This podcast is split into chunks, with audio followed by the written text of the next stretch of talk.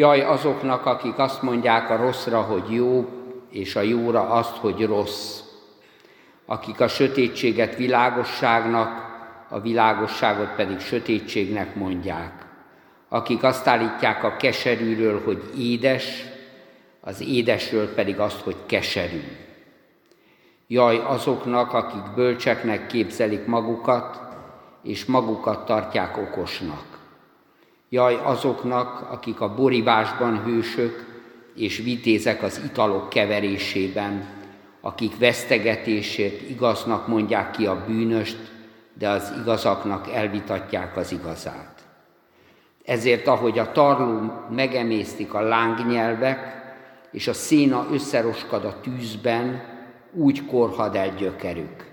Viráguk elszáll, mint a por, mert megvetik a seregek urának tanítását, és utalják, utálják Izrael szentjének beszédét.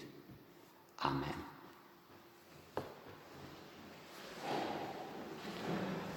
méltatlanul elfelejtett film Szabó Istvánnak a Budapesti Mesék című filmje. Egy, egy, egy nagy parabola az egész.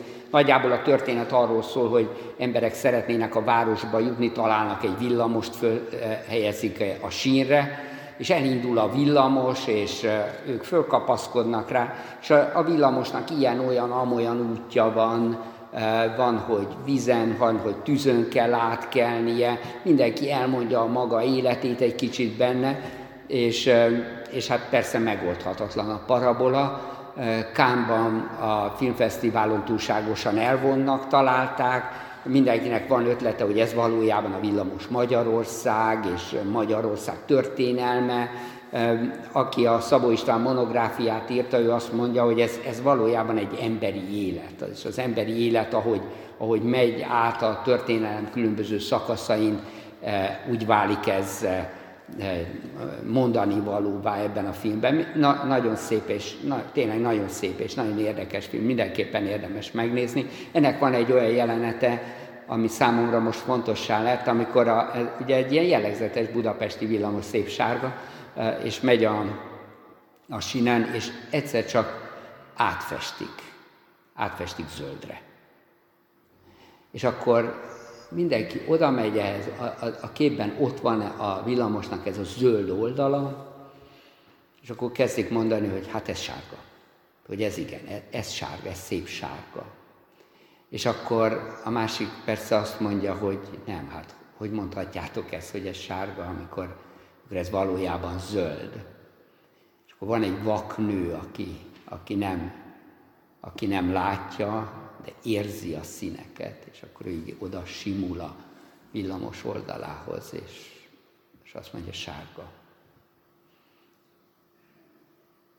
Az, hogy mi a jó és mi a rossz, az, hogy mi a keserű és mi az édes, az, hogy mi a világosság és mi a sötétség, azt úgy érezzük, hogy talán könnyű lenne megmondani. Ezek a világ fő szegmensei, amik összetévesztethetetlenek, amik, amik egyértelműek. Itt nem az, arról a féle erkölcsi döntésről, az erkölcsi döntés nehézségéről van szó, amelyikben valójában nem azt keresik, hogy mi a jó és mi a rossz egyértelműen, hanem pláne az ilyen árnyalt vagy nagyon összekuszálódott helyzetekben, hanem mindig Isten közelében próbálunk maradni, és Isten közelében próbáljuk a döntéseinket hozni, ahogy ez Bonhoeffer tanítja nekünk.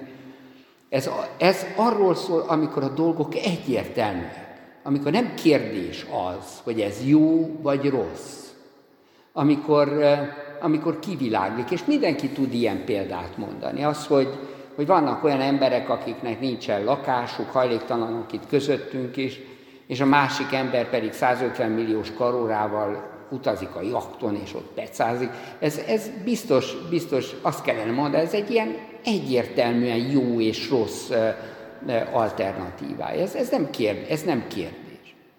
És az ige szakasz, Ézsaiás proféta könyvéből éppen arról beszél, hogy vannak ilyen egyértelmű dolgok, amiket, amik kiütik az ember szemét, amik annyira, annyira egyértelműek. A villamos az nem zöld, az sárga. És hogyha zöldre festik, akkor az zöld, és nem sárga.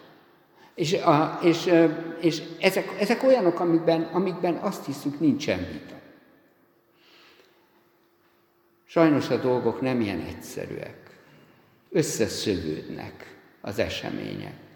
Budzatinak van egy szép kis novellája, egy, lev, egy levélről. Tulajdonképpen egy levél maga a novella. Egy asszony írja a barátnőjének, félig meddig gyónásá válik, valójában a kötésről van benne szó. Fekete és fehér szálakat köt össze, és mondja, hogy hányszor, ennyi, majd mit kell csinálni, ilyen fordított, olyan fordított, és akkor, és közben meséli a történetét. És a története egyrészt szól a szépséges dolgokról, amik milyen csodásan ott vannak az életben, és hogy, és hogy, hogy őt mennyire körülveszik ezek, mennyire benne van ebben, és hogy mennyire az egész életét hogy pesdítik, de a másik mondataival elmeséli azt, hogy hogy ölte meg a férjét.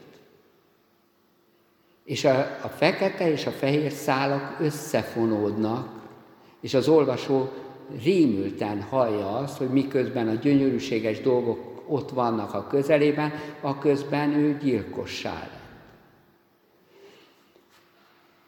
Harari ennél még bonyolultabbá teszi a helyzetet. Ő azt mondja, annyira hálózatos a világunk, hogy a jó és a rossz elválaszthatatlan. Sőt, valójában nem is tudjuk, hogy mikor mit teszünk.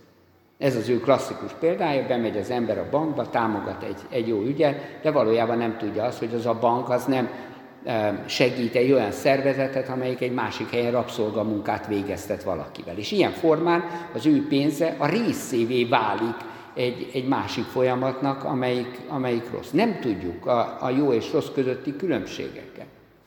És ez egyidejűleg nyilván azt is ö, megteremti számunkra, hogy nem mondjuk egy könnyen azt, hogy mi a jó oldalon vagyunk. Mert ezen, ennek az igének az olvasásakor a legerősebb, a legerősebb ö, ö, ösztönünk szinte azonnal, hogy ezek nem mi vagyunk.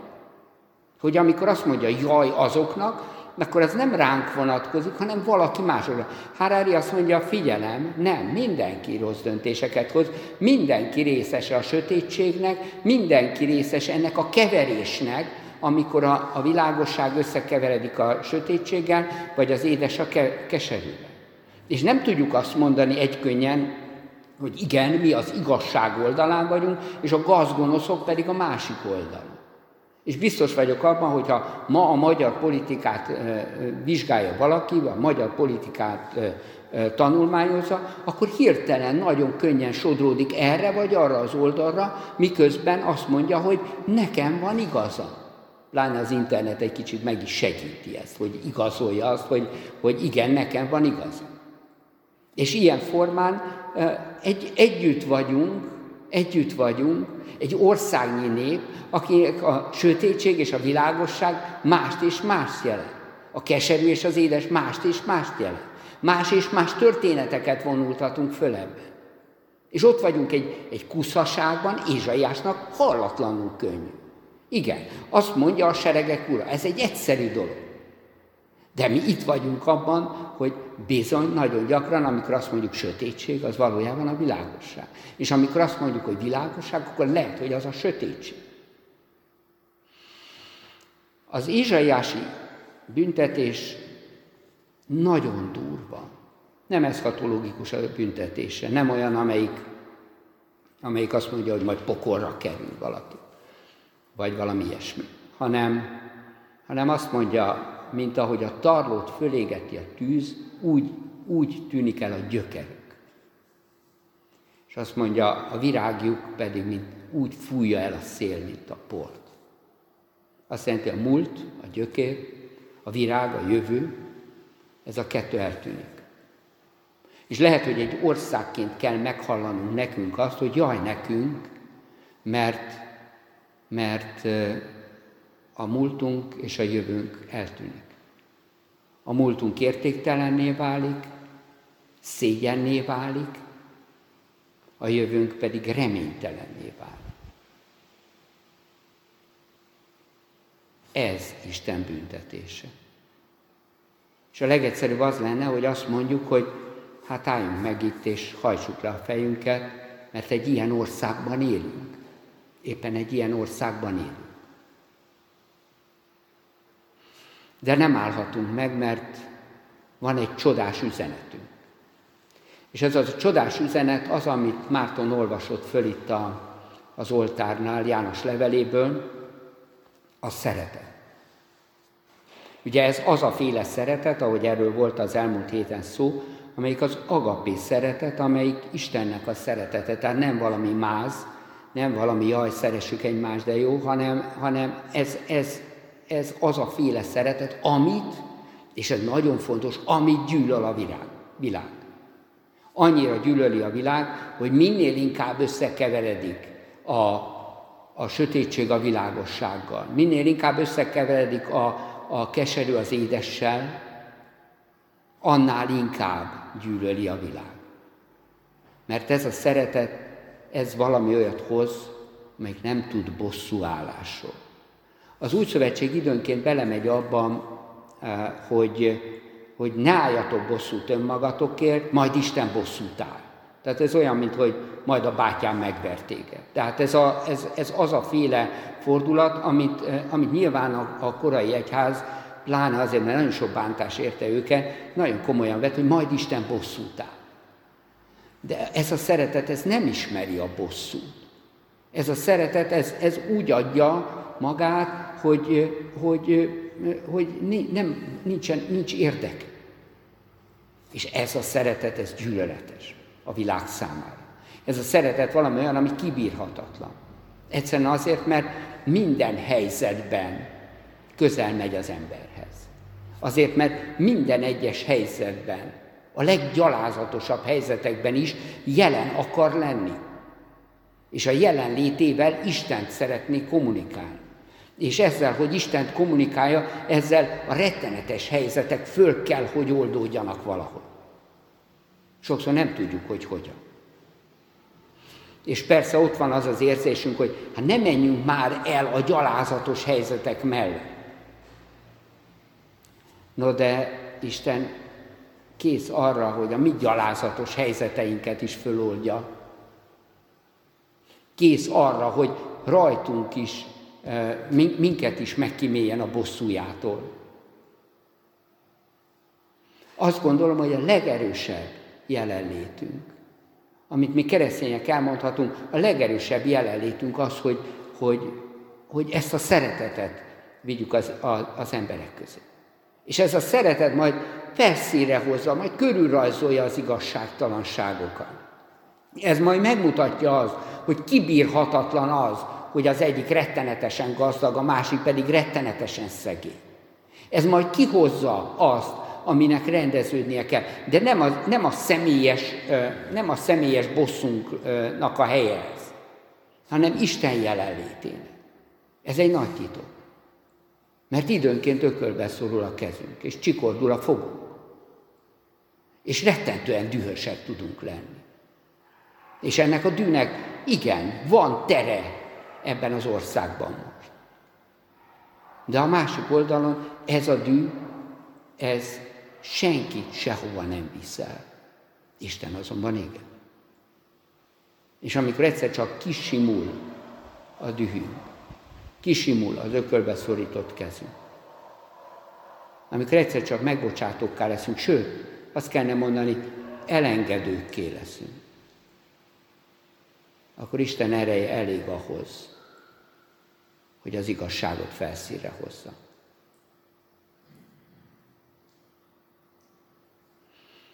Ez a múltunk és a jövőnk záloga.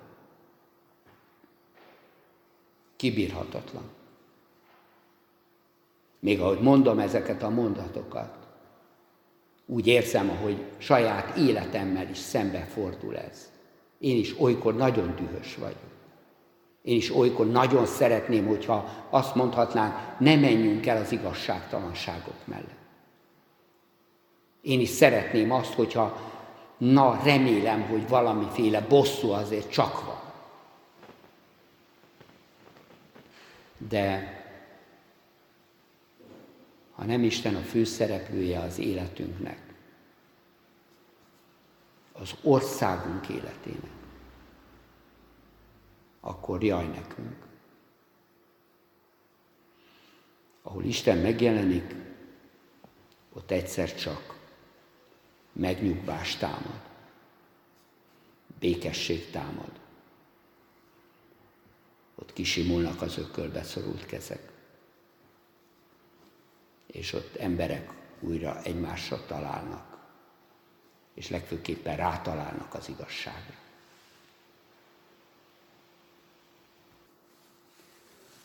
Urunk Istenünk, hát igen, ez nem fog menni. Értjük ezt a mondani valót, értjük azt is, hogy valahogy erre kellene rezonálnunk, de hát látsz minket, és tudod, hogy ez nem fog menni.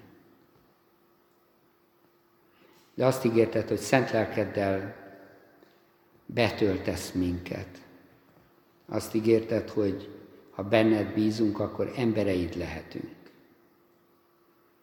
Ezért tégy csodát velünk, mint ahogy a vakot látóvá teszed, a sántát járóvá, a bénát mozdulóvá, a leprást tisztává, úgy áldj meg minket gyógyításoddal.